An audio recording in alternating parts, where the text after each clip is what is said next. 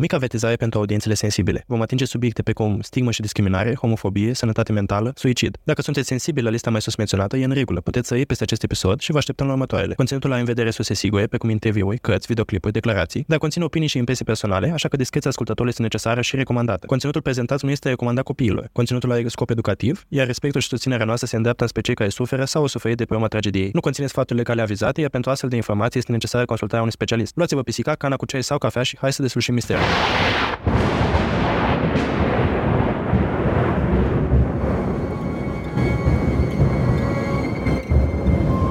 În toamna anului 2021, două pisici au început propriul lor podcast.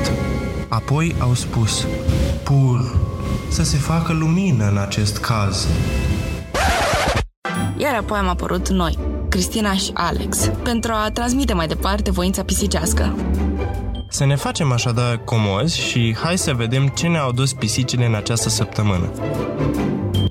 În acest episod vom discuta despre epidemia de HIV-SIDA care a afectat comunități întregi în anii 80-90 și încă ne afectează și în zilele noastre. Vom explora impactul devastator al acestei boli asupra victimelor și familiilor acestora, dezvăluind latura întunecată a unei perioade critice în istoria medicală, dar și a comunității queer. Hai să începem! Bună! Salutare! Alex, ce faci? Cum îți e vacanța? Deci uh, nu-mi vine să cred că în sfârșit suntem în vacanță.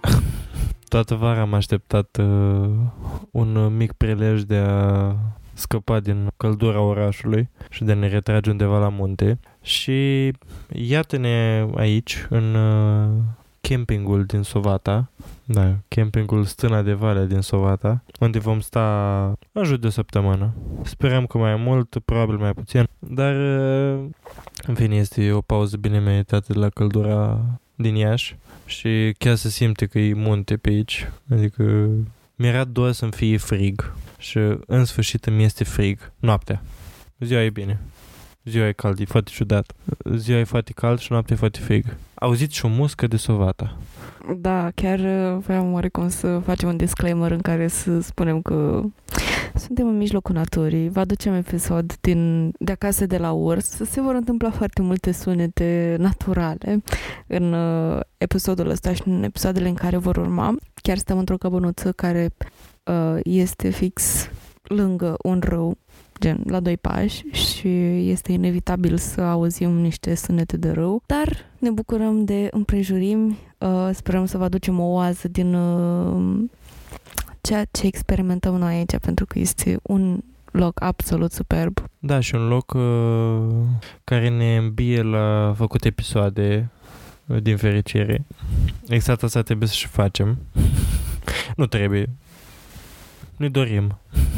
Uh, așa că brace yourselves că săptămâna asta va fi una plină, după cum deja v-ați dat seama, cu episoade cât se poate de variate, uh, așa ne doim. Și cred că e momentul să uh, ne începem uh, episodul de astăzi. După cum ați văzut și din titlu, probabil, astăzi uh, vreau să vrem să ne îmbarcăm într-o călătorie în timp, în uh, epoca tumultoasă a epidemiei uh, de SIDA, care epoca care continuă până în ziua de astăzi și probabil va mai continua, sperăm că puțini ani de acum încolo. Și încercăm să dezlegăm misterele care au înconjurat uh, originea acestea și primele cazuri care au provocat un șoc în comunitățile din întreaga lume. Povestea HIV sau a virusului imunodeficienței umane uh, începe în adâncurile Africii centrale și de vest, acum mulți ani, unde se crede că își are originea în, uh, în strămoșul său, uh, virusul imunodeficienței simiene, uh, adică varianta maimuțelor, varianta pe care o au maimuțele și care e obiectivată de mult timp, de mult mai mult timp decât HIV-ul. Și se presupune că această versiune de, de la primate a suferit niște modificări genetice în urma modificărilor de mediu, de climat, chiar a prezenței oamenilor în, prezenț, în uh, preajma maimuțelor. Și astfel a reușit să poată să infecteze și oameni. Cum a ajuns acest virus să poată să infecteze și oamenii? Există multe teorii, dintre care cea mai populară este cea prezentată de mine mai înainte. Având contact deseori cu oamenii, virusul a suferit niște modificări care să-i permită să sară și la oameni. Mai ales că împătășim mare parte din uh, încărcătura ADN. Să fie asta o, o dovadă a descendenței noastre din uh, strămoși comun cu, mai, cu primatele, nu se știe. Dar cert este că semănăm la ADN și virusul a profitat de asta și s-a adaptat. Pe de altă parte, aceste transmisiuni între aceste transmitere între primate și oameni au fost rezultatul practicilor de vânătoare și măcelărire care au expus oamenii la sângele primatelor infectate. Însă virusul a rămas relativ izolat în cadrul acestor populații locale timp de zeci de ani.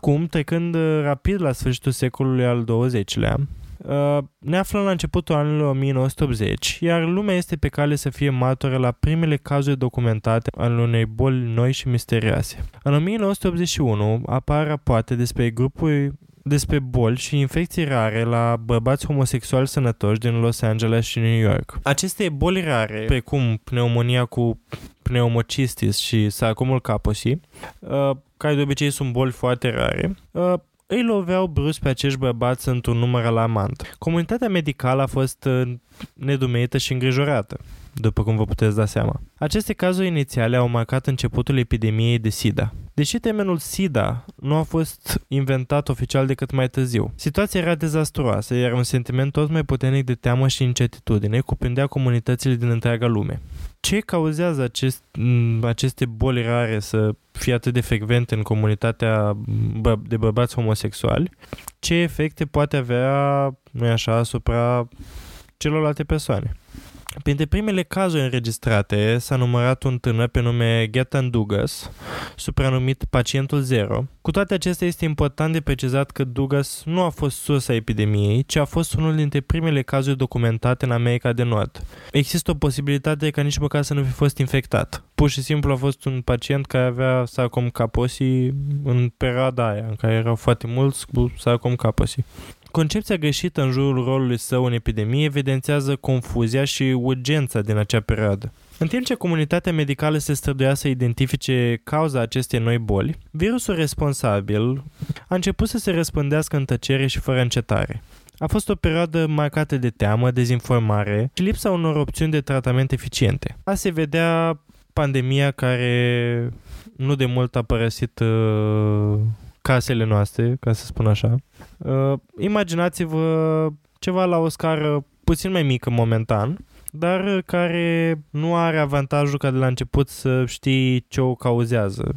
Pur și simplu era un pericol ascuns, dacă veți. Urgența de a înțelege și de a combate virusul era palpabilă și în curând a devenit evident că această epidemie va avea implicații sociale și politice de anvengură. Înainte de a merge mai departe în călătoria noastră, haideți să ne rezervăm un moment pentru a înțelege diferențele între HIV și SIDA, de ce există aceste două denumiri care deseori descriu același, aceeași boală.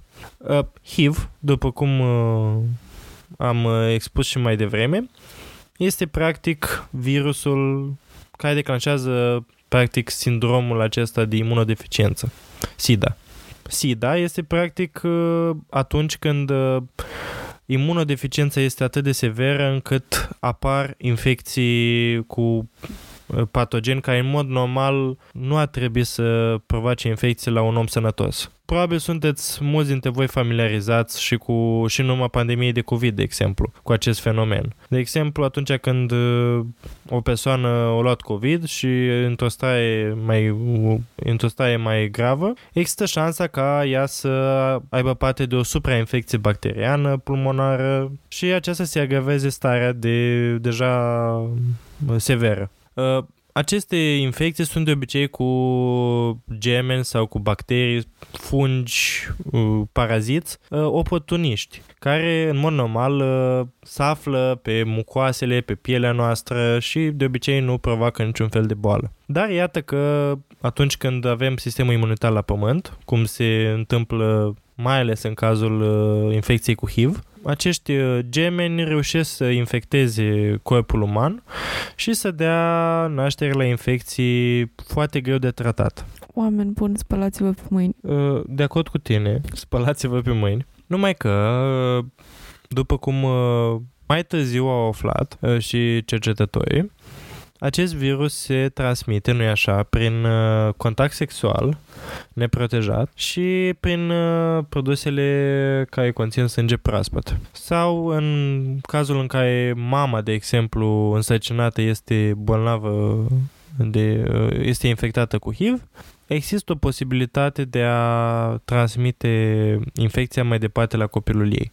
Uh, Vom vedea mai târziu uh, cum uh, uh, evoluția uh, în sănătate și evoluția tratamentelor pentru HIV uh, a ajuns în zilele noastre să poată împiedica această trans.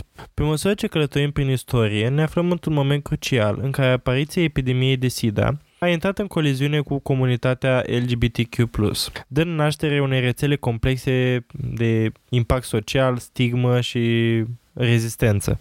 În primele zile ale epidemiei de SIDA, societatea s-a confruntat cu teama și incertitudinea legate de această boală nouă și mortală. Pe măsură ce cazurile se înmulțeau, la fel se întâmpla și cu dezinformarea și panica.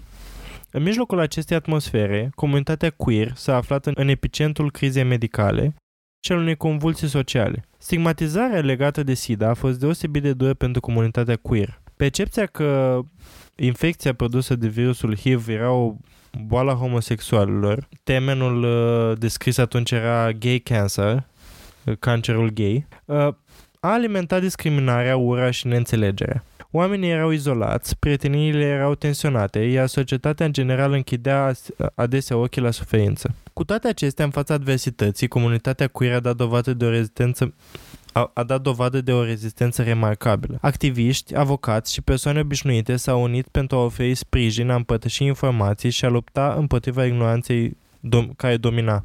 Epidemia de SIDA a jucat de asemenea un rol crucial în modelarea mișcării moderne pentru drepturile persoanelor queer. Lupta pentru vizibilitate, înțelegere și asistență medicală a devenit intrinsec legată de lupta mai largă pentru egalitate.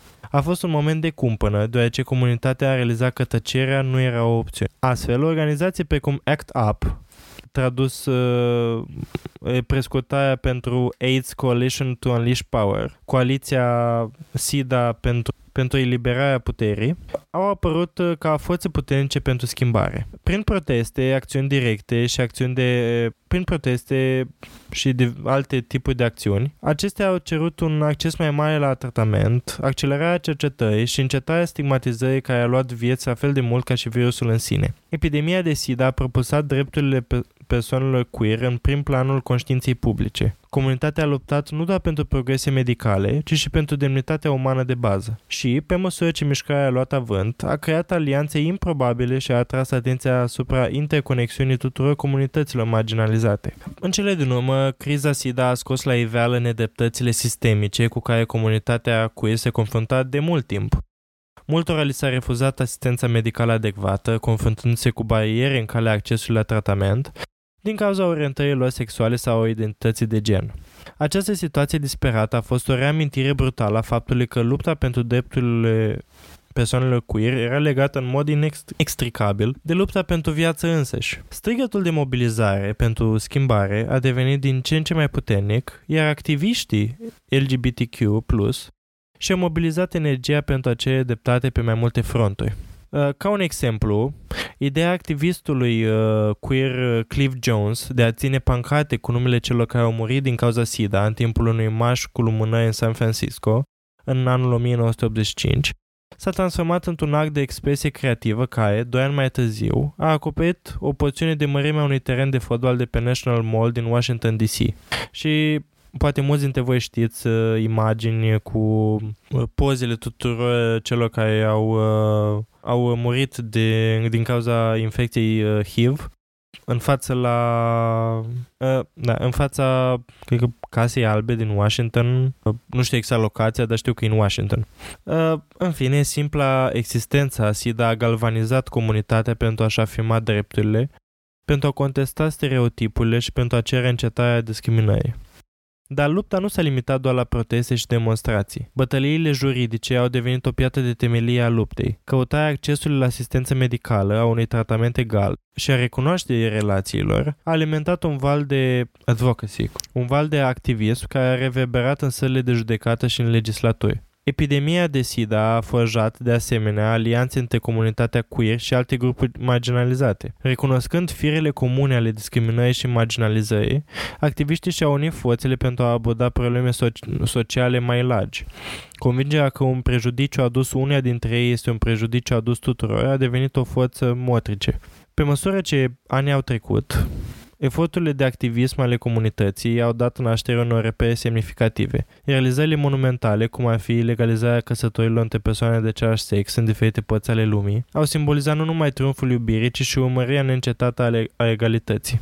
Epidemia de SIDA, deși a reprezentat un capitol tragic al istoriei, a servit în cele din urmă de catalizator pentru schimbare. Astfel, comunitatea queer, în tandem cu aliații săi, a adus vizibilitate asupra urgenței luptelor lor, promovând empatia și înțelegerea în rândul societății în general. Pe măsură ce ne continuăm explorarea epidemiei de SIDA, întâlnim un fenomen tulburător care a apărut în urma acestei crize. Negarea acestei boli și, din engleză, SIDA AIDS denialism, uh, această poziție periculoasă a propagat scepticismul cu privire la existența HIV-SIDA și a împiedicat eforturile de a aborda eficient epidemia.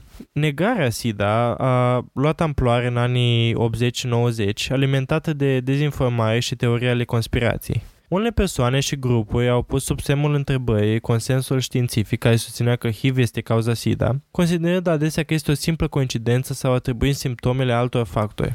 Aceste opinii negaționiste au avut uh, consecințe grave. Ele au determinat unele persoane să evite sau să amâne căutarea unui tratament medical adecvat, contribuind la răspândirea virusului și provocând suferințe și decese inutile. Activiștii și profesioniștii din domeniul sănătății au luptat din greu pentru a contracara negarea acestui uh, sindrom și pentru a promova informații corecte. Îți aduce aminte de o pandemie curând care a semănat oarecum cu ce descriu eu aici? Nu știu, eu neg există, glumesc.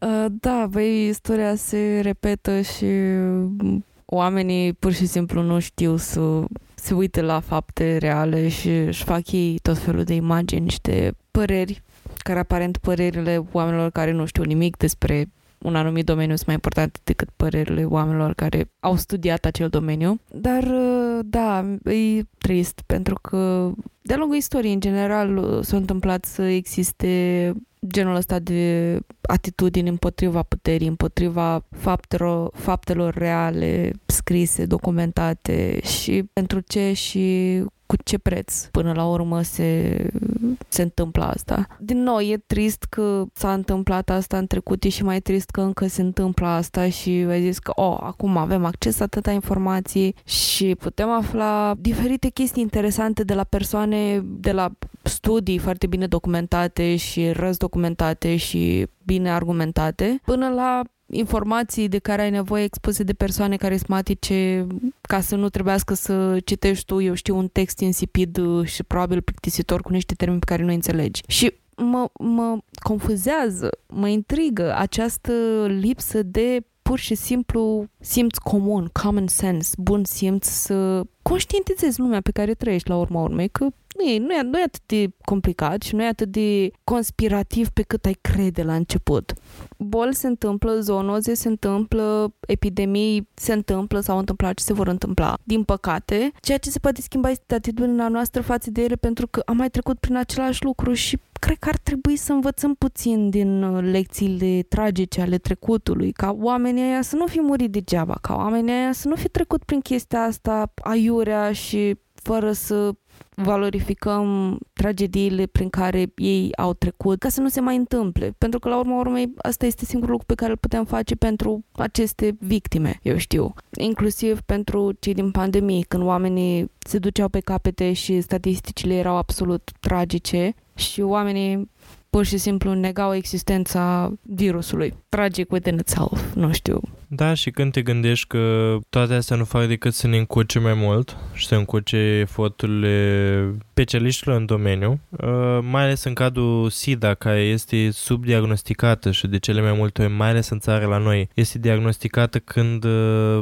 infecția cu HIV este diagnosticată în stadiul în care apare SIDA și în care, practic, opțiunile de tratament sunt uh, din ce în ce mai restrânse. Mi se pare că o asemenea mișcare, care încă există și mai ales la noi, adică acum ceva timp înainte să, cred că în primii ani ai mei de medicină, dădusem peste niște articole foarte interesant scrise așa, ele și documentate și documentare așa vizibile pe YouTube, care descriau cum de fapt imaginile cu virusul de la microscop seamănă foarte mult cu altceva și că de fapt ar fi niște bucăți de praf și că nu știu ce și că nu știu cum și era foarte convingător, adică dacă stăteai să te uiți, mai ales pentru o persoană care nu are tangenții cu lumea medicală, poți să spui la fel de bine, bă, uite că nu e zis ăla, știi? Și erau din păcate și medici și cercetători, așa zici, care susțineau chestia asta și scriau, așa cum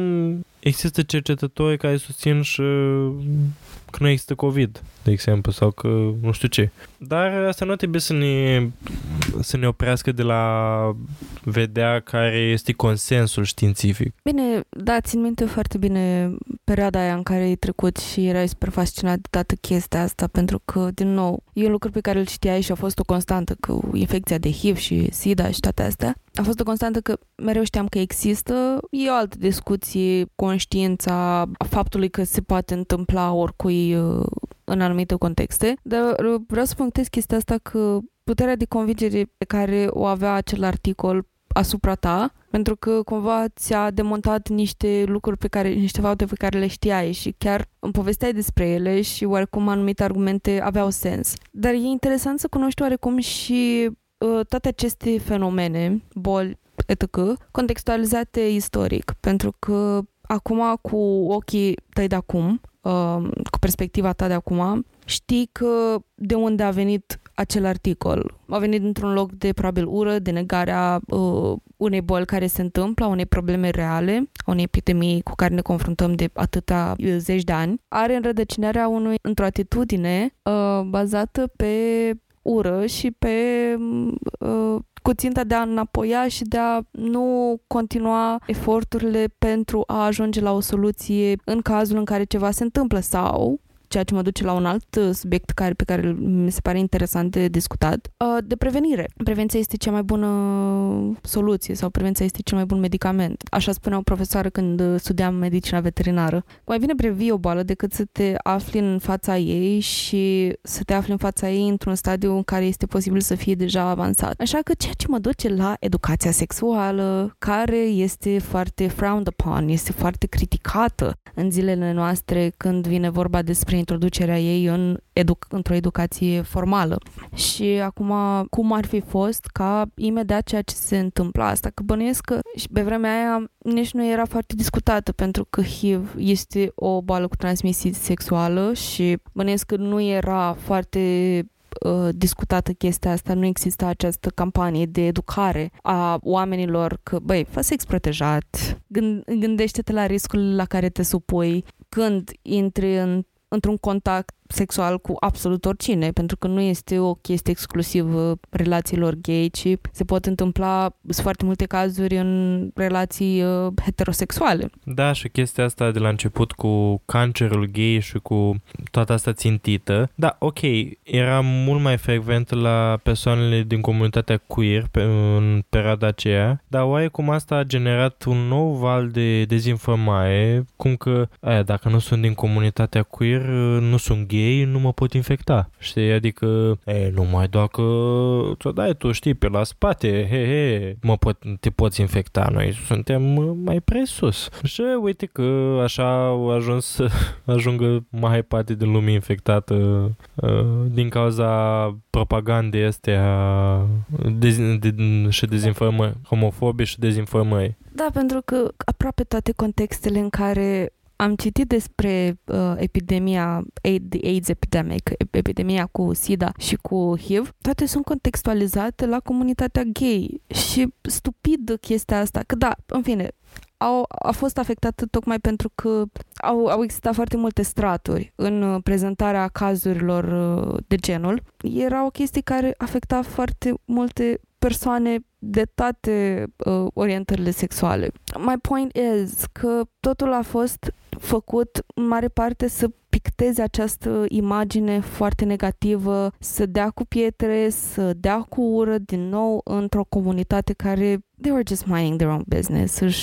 They, they were living their best life în comunitatea lor. Și asta mi se pare și asta mi se pare foarte trist că au contextualizat virusul unei, unei singure categorii de oameni și că, băi, dacă ești gay, uh, ai grijă cu, cu SIDA. Și mi se pare foarte amuzant într-o, într-un context în care un bărbat hetero ar contracta uh, HIV. How would that look on, on, on them? Mă întorc din nou la prima idee că toate aceste dezinformări sunt, uh, nu sunt decât, cum ziceai tu, niște uh, pattern de parazit pe care le-a avut, uh, eu știu, propaganda, statul, nu, nu dau nume, oportuniste pentru că lumea nu era informată, lumea nu știa nimic despre acest lucru, lumea nu avea educație. Și unde se poate încadra asta la educație sexuală? Și inclusiv de asta încă avem aceste uh, epidemii și încă avem aceste cazuri în ziua de astăzi, pentru că majoritatea lucrurilor cred că pot fi rezolvate prin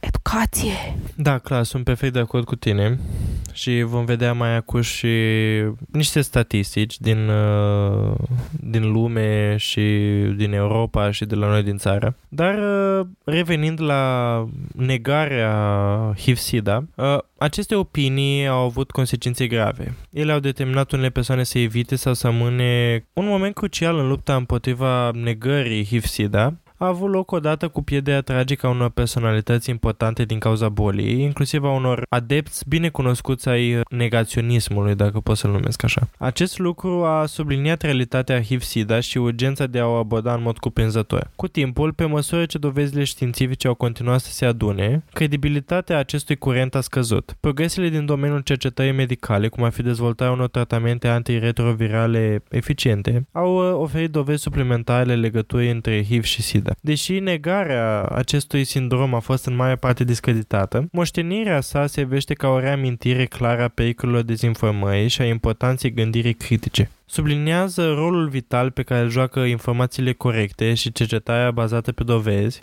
în combaterea crizelor din domeniul sănătății. În timp ce navigăm prin complexa tapiserie a istoriei, să învățăm din greșelile trecutului și să rămânem vigilenți împotriva răspândirii dezinformării. Epidemia de SIDA și provocările pe care aceasta le-a pus în evidență evident și provocările pe care acestea le-a pus în evidență, subliniază necesitatea unei dedicări neclintite față de adevăr, empatie și un angajament colectiv față de bunăstarea tuturor. Pe măsură ce ne continuăm călătoria, ne aflăm într-un moment crucial în care speranța și progresul ies din umbra adversității. În acest segment ne adâncim în peisajul actual al luptei împotriva HIV-SIDA și explorăm progresele remarcabile făcute în ultimii ani. Epidemia de HIV-SIDA din trecut a forțat societățile să se confrunte cu prejudecățile lor, să sfideze barierele sistemice și să militeze pentru egalitate și drepturile omului. În prezent, peisajul a evoluat semnificativ. Progresele științifice și colaborarea globală au transformat lupta împotriva HIV-SIDA. Cercetarea medicală a făcut progrese incredibile în tratamentul și prevenirea acestei boli, iar terapia antiretrovirală a revoluționat îngrijirea, permițând persoanelor cu HIV să ducă o viață mai sănătoasă și mai lungă. În plus, profilaxia preexpunere a apărut ca un instrument puternic de prevenire a noilor infecții. De asemenea, un astfel de tip de profilaxie preexpunere poate fi administrat și nou-născuților, uh, putând astfel împiedica în mare parte a cazurilor uh, transmise la mamă la făt. Aceste progrese nu numai că au schimbat traiectoria epidemiei, dar au contribuit și la o schimbare a percepției publice. Stigmatizarea care înconjoară HIV-SIDA a început să se risipească pe măsură ce a crescut gradul de conștientizare și s-a aprofundat înțelegerea acestei boli. Cu toate acestea, este important de menționat că există încă provocări, în special în comunitățile marginalizate și în regiunile cu resurse limitate. întâmplător uh, sunt, este și țara noastră. Accesul la opțiunile de tratament și de prevenire rămâne inegal, subliniind importanța continuă a eforturilor globale de abordare a disparităților. Poveștile personale joacă un rol esențial în înțelegerea peisajului actual. Ascultăm opiniile persoanelor care trăiesc cu HIV-SIDA în prezent, care ne împătășesc experiențele, provocările și triumfurile lor. Relatările lor oferă o privire asupra rezistenței spiritului uman și a progreselor realizate. Lupta împotriva HIV-SIDA este totuși departe de a se fi încheiat. În timp ce sărbătorim progresele și succesele înregistrate, trebuie să recunoaștem de asemenea munca care ne așteaptă. Eradicarea stigmatizării, asigurarea accesului la îngrijire pentru toți și continuarea investițiilor în cercetare sunt componente esențiale a acestei lupte continue. În timp ce reflectăm la cât de departe am ajuns, ne amintim de puterea acțiunii colective. Epidemia de SIDA a galvanizat comunitățile, a declanșat schimbări sociale și a unit oameni din toate categoriile sociale. În acest moment, haideți să ne inspirăm din trecut și să-l canalizăm în eforturile noastre actuale. Uh, iar acum să ne oprim un moment pentru a analiza situația actuală a HIV-SIDA atât la nivel global cât și în anumite regiuni mai ales în țara noastră. Aceste statistici sublinează importanța eforturilor în curs de desfășurare și necesitatea unei vigilențe continue. La nivel mondial, aproximativ 38 de milioane de persoane trăiesc cu HIV, iar peste 32 de milioane de persoane au murit din cauza bolilor legate de SIDA de la începutul epidemiei. Deși s-au înregistrat progrese semnificative în ceea ce privește tratamentul și prevenirea, disparitățile persistă, multe persoane neavând acces la îngrijiri esențiale. În România, unde această călătorie ne afectează și pe noi direct. Epidemia de HIV-SIDA și-a lăsat și ea amprenta. Începând cu, începând cu anul 2021, în țară există aproximativ între 2 și 5 persoane la 100 de mii de locuitori care trăiesc cu HIV-SIDA. Și asta în contextul în care în țara noastră este, se spune că este o rată foarte mare de, da, de nedepistare a acestei boli. S-a depus eforturi pentru a crește gradul de conștientizare prin campanii sociale la care întâmplător am luat și o parte în anii mei de studenție, pentru a îmbunătăți accesul la tratament și pentru a reduce numărul de noi infecții, dar acestea rămân provocări, mai ales în zonele cu impact redus al acestor campanii, zonele rurale, și în special în ceea ce privește abordarea stigmatizării și asigurarea unei asistențe medicale complete.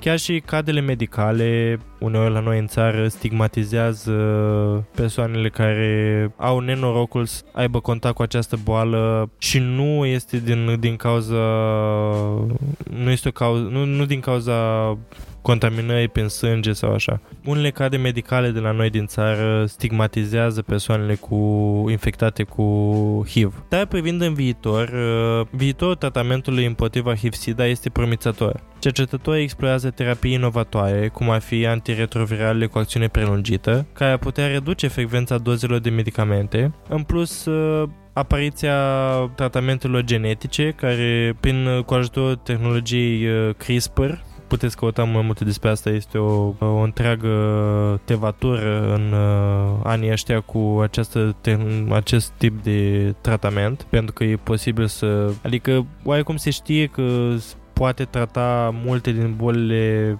care au impact genetic, printre care se află și HIV, infecția HIV, dar uh, oarecum impun multe probleme etice, pentru că dacă le dai drumul terapiilor ăstora ca tratament pentru anumite boli, lumea va avea acces la el uh, oricând. Iar uh, cu ajutorul acestei tehnologii, în teorie, ai putea să-ți faci, dacă vrei, copilul cu minte frumos și deștept, după cum spunea proful meu de, de română. Și asta ar duce la inegalități și mai mari între clasele sociale pentru că, ghiți ce, cine o să-și permită asemenea terapii? Persoanele bogate. Iar persoanele sărace o să rămână sărace și atât. Dar în plus se pune accent pe dezvoltarea de noi strategii de prevenire a bolii, inclusiv vaccinului. După cum zicea și Cristina mai devreme, prevenția este cel mai bun medicament. Apropiindu-ne de sfârșitul acestei povești, călătoria noastră în timp ne-a putat prin adâncurile istoriei, unei epidemia de SIDA s-a intersectat cu comunitatea queer, declanșând mișcări pentru schimbare și progres. Acum, când ne aflăm în pragul unei noi ere, privim înainte cu speranță și determinare. Povestea epidemiei de SIDA este una a rezistenței, compasiunii și a dedicării de neclintit. Ea ne reamintește că în fața adversității, omenirea se poate uni, se poate ridica deasupra provocărilor și poate genera schimbări semnificative. Progresele înregistrate în lupta împotriva HIV-SIDA au fost de dreptul remarcabile. Pe măsură ce știința medicală continuă să evolueze și pe măsură ce înțelegerea societății se aprofundează, traiectoria epidemiei a fost modificată în moduri profunde. Cu toate acestea, după cum ziceam, lupta nu s-a încheiat. În anii următori trebuie să continuăm să lucrăm neobosit pentru a ne asigura că toate persoanele, indiferent de mediul sau de circumstanțele lor, au acces la îngrijirea și sprijinul de care au nevoie. Lecțiile pe care le-am învățat din epidemia HIV-SIDA nu se limitează la istorie. Ele au aplicații largi în abordarea provocărilor actuale și viitoare în materie de sănătate la nivel mondial. Importanța educației, a empatiei și a colaborării nu poate fi subestimată. Privind în viitor, ne inspiră dedicarea activiștilor, a cadrelor medicale și a persoanelor care continuă să susțină această cauză. Moștenirea celor care au luptat în primele zile ale epidemiei se vește ca o lumină, dacă veți călăuzitoare, uh, propusându-ne spre un viitor, sperăm noi, liber de sub influența HIV-SIDA. În final, onorăm memoria celor care au fost afectați uh, de această boală și eforturile neobosite ale activiștilor, oamenilor de știință și persoanelor care s-au opus uh, negării uh,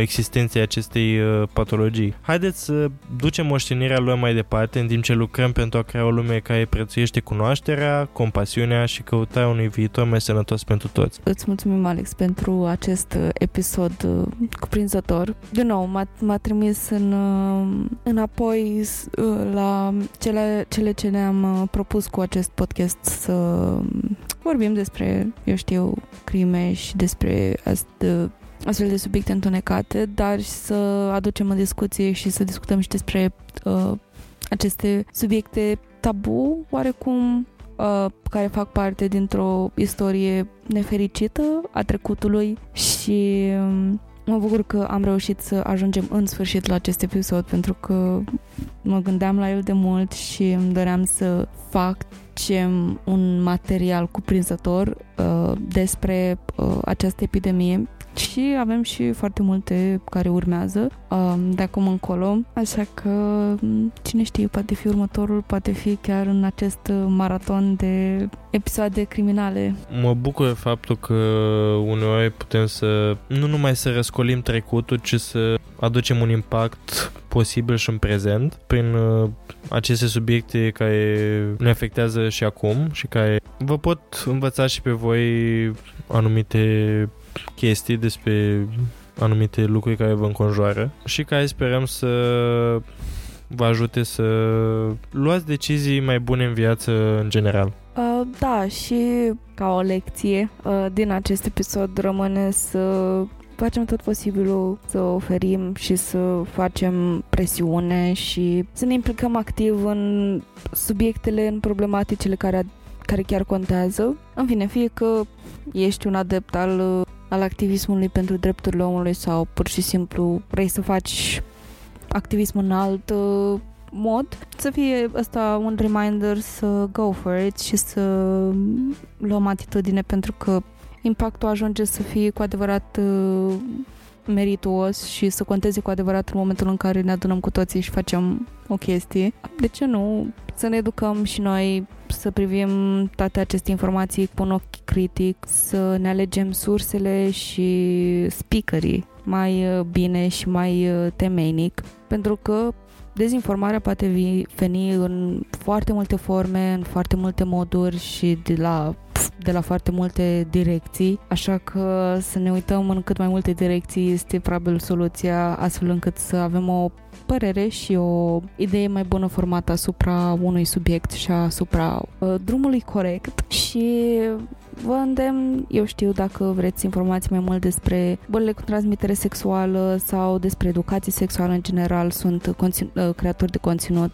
foarte buni. Uh, din, din memoria mea pot să vă trimit la Sexul versus Barza, care fac videoclipuri de foarte mult timp și încă, încă fac și activează necontenind de ani de zile pe subiectul ăsta, așa că vă trimit la ei pentru a vă implica uh, civic în uh, problematici care vizează comunitatea LGBTQ+, uh, vă trimit la uh, asociația, asociația Accept. Uh, desigur, nu sunt singurii care uh, fac uh, muncă în acest scop, dar uh, din nou, sunt primii care îmi vin în minte când mă gândesc la asta, dar uh, orice impact poate fi unul foarte bun vedeți asociații locale, comunități locale de studenți, de elevi, de oameni care vor să facă o treabă bună, propuneți, luați atitudine în mâna voastră și faceți totul atât cât să fiți și voi safe. Cam atât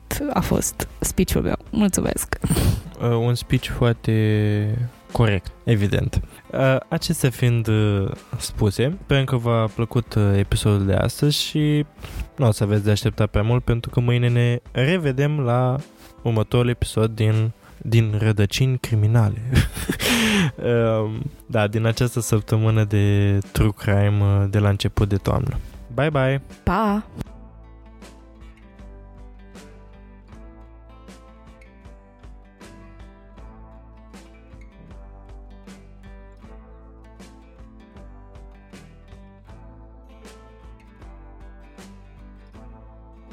Acest podcast a fost înregistrat sub atenta îndrumare a gazelor noastre, Pric și Câlți.